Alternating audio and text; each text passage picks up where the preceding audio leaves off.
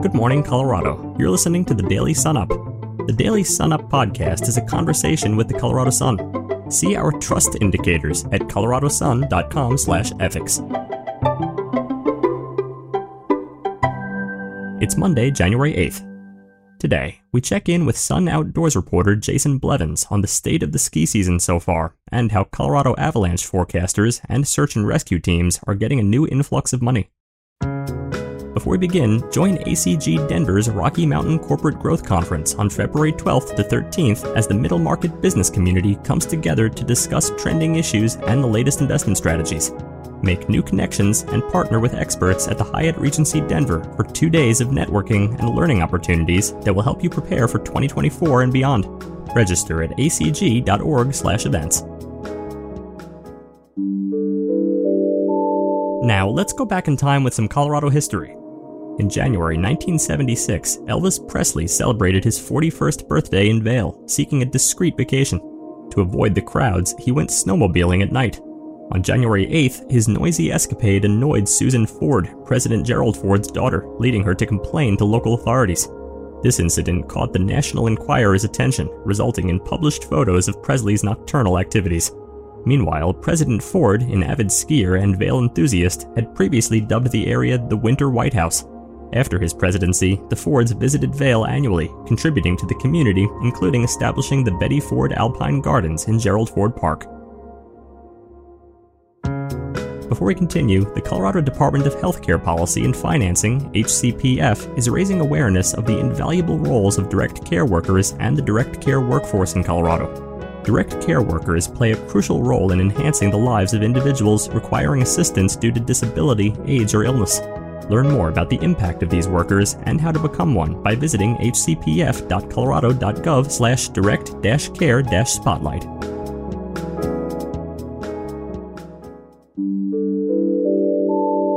Next, our feature story. Welcome, everyone, to the Daily Sun Up podcast, and thanks for listening in. I'm David Kraus, one of the Sun editors, here doing another Monday session on the Sun Up with outdoors reporter Jason Blevins. What's going on, JB? Yeah, DK doing well. All right, so let's uh let's do a little riffing. A couple of mountain town guys chatting about ski season. I thought that could be a good Monday after the holiday. Some people Sure. are getting back to school. Some people are still hanging out up at the hill.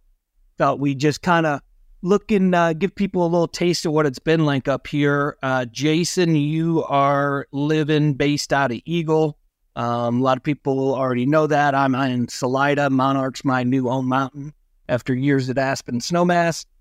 JB, um, let's talk first about uh, the holiday crowds and kind of what you're seeing, what you're hearing out there. How are things over in the uh, Vail area for the crowds this season?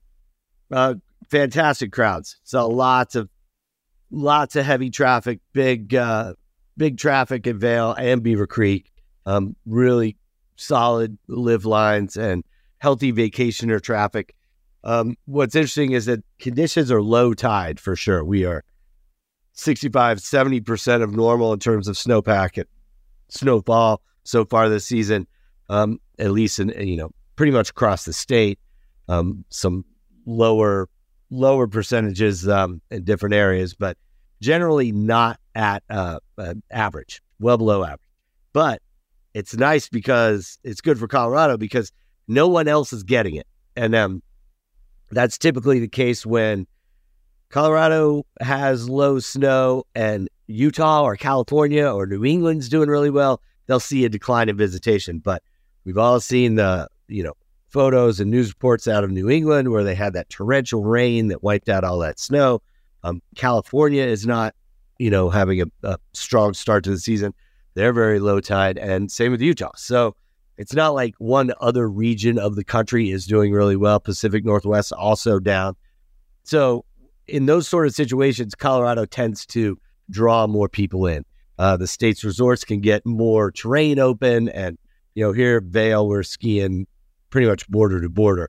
It is rocky, it is grassy, it is not, you know, good conditions, but it's a lot of it. So we can spread people around, and crowds have been really robust, and I think that's what we're seeing so far this early season. Um, we just went a couple weeks without any new snow, so it is icy. It is fast. It is slick um, and thin. But you know, we got new storms coming, so hopefully that changes the direction soon. Yeah. So for our listeners, we typically record our Monday podcast Friday afternoon. Um, we got a little bit of snow uh, down here in in uh, the southern part of the state as far as Monarch goes. Um, there's some other storms kind of rolling through. Um, I know I got an alert earlier today. Uh, Aspen area had four inches, nine inches at the top of Snowmass. So, kind of to your point, we're starting to see it. But, Jason, what are you hearing about the next couple of weeks? We got the next big holiday push um, is coming up for presidents. Uh, a couple of Mondays or next Monday, I guess. I always forget how quickly that one comes up on us. Um, what are you hearing as far as snow patterns, bigger storms rolling through?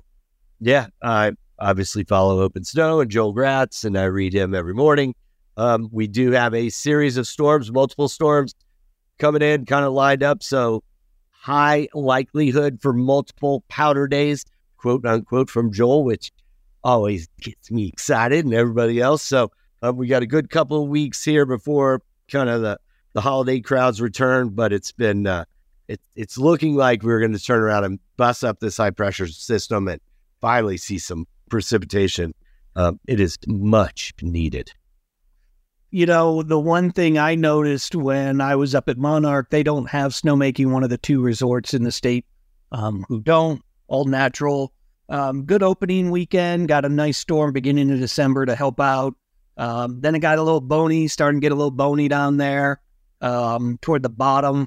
And then, you know, Jason, you get tighter conditions like that, plus bigger crowds. Um, started to see a little more injuries. Uh, sadly, starting to see some deaths on the mountains. What are you seeing? One, uh, what are you hearing, Jason, as far as uh, your friends up in emergency rooms, and then two, um, let's circle in and talk about um, some of the ski deaths data so far this year. So start with the ERs and kind of what we're seeing as far as injuries. Yeah, when when you have this kind of lean conditions, things get really fast, right? Especially late in the afternoon, you start to see really slick conditions, and people maybe getting tired towards the end of their vacation, towards the end of their ski day, um, and you start to see you know those local clinics at the bottom of the ski resorts and at uh, the you know little towns that have you know ERs and emergency rooms. Um, very very busy. Standing room only is what I'm hearing in Summit County and Vail. Um, so that's not surprising. A lot of injuries um, as things get sort of lean. Um, we did have a fatality. A 69 year old uh, ski instructor was found unresponsive on Born Free intermediate run. Um, super tragic loss for Vail Resorts. You know, they when employees die, it, it hits especially hard. And this um, this gentleman was doing that. His name is uh, Roger Porter, Roger Kim Porter. He uh, was doing what they call milk run, early early morning run, uh, sort of a perk for ski instructors. They're allowed to get up and take a couple laps before the lifts open to the public. Um, and uh, he was eventually transported to Vail Health and then Denver Health, where he passed. Um, super tragic. And there was a 47 year old man from Colorado Springs who passed, uh, ran into a tree at Breckenridge. And again, these things, um, the frequency of these happen as we go longer without new snow. And another, you know, sort of grim aspect of this snowless, you know, second half of December, um, been doing some backcountry skiing and seeing giant faceted layers developing on top of the snow, which happens when you don't have new snow. So this those facets will become a weak layer when we get new snow and it will spike avalanche hazard in the backcountry. And we are looking at a uh, super spicy uh, couple weeks when we start to get new layers, fresh snow on top of this um, faceted weak layer near the ground. Um, we're going to need to shed just about all of it before the backcountry um, stabilizes again. So, um, another thing to watch out there in terms of uh, you know, these snowless periods mid season, they can kind of wreak havoc on backcountry conditions later in the season. So let's talk about that real quick to finish up, right? Talk about our friends over at the Colorado Avalanche Information Center. They are going to get an influx of money um, yeah. this year. Um, Jason, talk about, you know, if people haven't, I, I got to think a lot of, most all the backcountry community knows about CAIC, um, great organization, uh, funded by the state. Jason, they're going to get some money um, in. Let's talk about the couple million dollars they're going to get and what that's going to look like and why. Yeah, so 2021, they started the uh, Keep Colorado Wild Pass option. You probably saw it on your car registration when you went and uh, registered your car. It's a $29 add-on. You get to choose whether or not you you you have to make the decision to opt out and not pay that. But uh, they were hoping for at least $32.5 million. They're up to somewhere close to $42 million in sales so far. Uh, looks like about 30, 35% of drivers have chosen to keep that intact. So that's good news. That means Colorado Parks and Wildlife is getting a big boost for parks. Um, and then 1 million goes to CAIC, Colorado Avalanche Information Center. And then 2.5 million goes to backcountry search and rescue. And then anything over a certain number, around 36 million, that money will go back into parks and wildlife. So bodes well that Colorado drivers have opted into that program. Um, I had a little update in the outsider there um, on the Keep Colorado Wild Pass sales. Certainly a good sign for uh, for backcountry search and rescue groups as well as the Avalanche Information Center. And make sure and go check out um, the Avalanche Information Center at avalanche.state.co.us. They have a whole fleet of new tools and forecasting tools and a public campaign that's going to sort of enlist a bunch of um, backcountry users to kind of start doing more robust observational research. So, really cool things happen at CAIC with this new money, new funds, new uh, avalanche forecasters on the ground in Mountain Town. So, um, really, uh, it's sort of a, a big year for CAIC. Yeah, I think that's really awesome that they're going to be able to use that money to get people closer to the mountains and the areas that they're talking about, right? Yeah, exactly. I mean, the people on the ground, and there's a great new program where they're trying to kind of get a bunch of um, users to to start submitting more observations, and they're going to create a pretty robust library of observations. Pretty neat program. Um, and again, this is all kind of stemming from drivers choosing that twenty nine dollar choosing to stay on board with the $29 add-on on their car registration. Um, it's kind of comforting to see folks, even even if maybe you don't visit state parks, it's nice to toss them a few bucks for, uh, you know, to help to handle the crowds, maybe expand parks, protect wildlife. It's it's easy money to spend, right? Yeah, I tell you, it's funny because I have, uh, fortunately or unfortunately, I can't remember how to say it. Sometimes I have uh, five vehicles in the Kraus uh, fleet right now, and yeah. I was back and forth, and I went ahead and did it for all five vehicles because uh, my kids in Glenwood and and up in uh, northern Colorado, up in University, uh, they're both like, "Oh, we would use them." So so I went ahead and kicked in on all five of mine. So feel like uh, should get a little return on that hundred and forty six dollars or whatever. I haven't done the math. I just went ahead and uh, bit the bullet and did it on all the vehicles this year. But you know, it's great. Like you said, you, you get out there, you don't have to worry about passes or anything like that. And then to know that the money is going to other things, I think that's a, a bigger benefit for everybody around the state.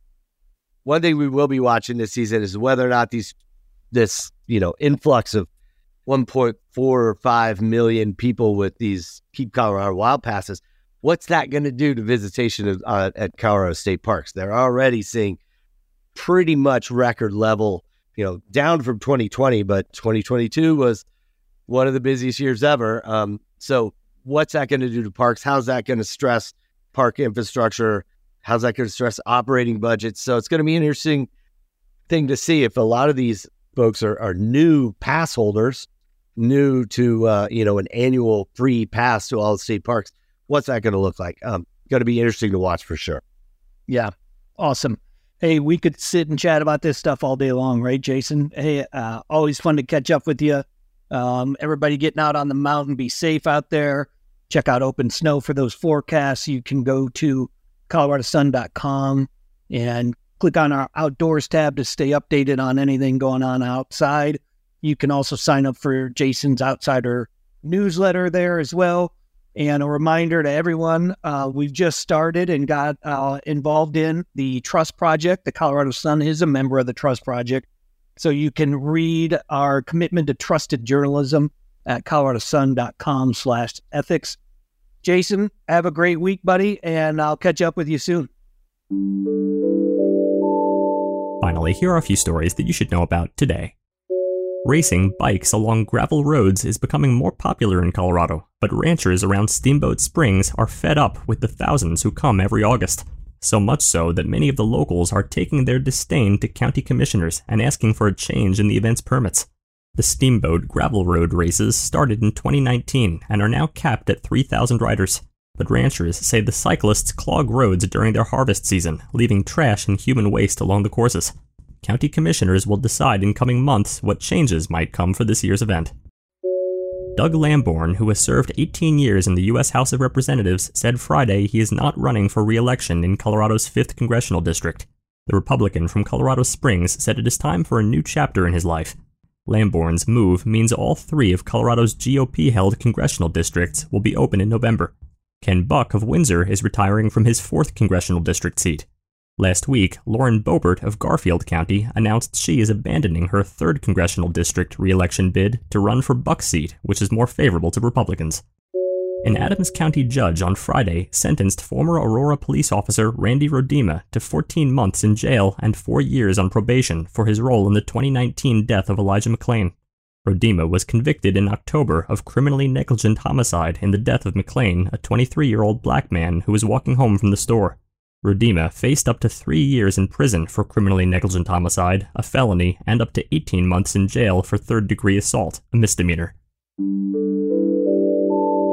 For more information on all of these stories, visit our website, coloradosun.com. And don't forget to tune in again next time. Now, a quick message from our team. I'm Lauren Wynot, Director of Membership at the Colorado Sun.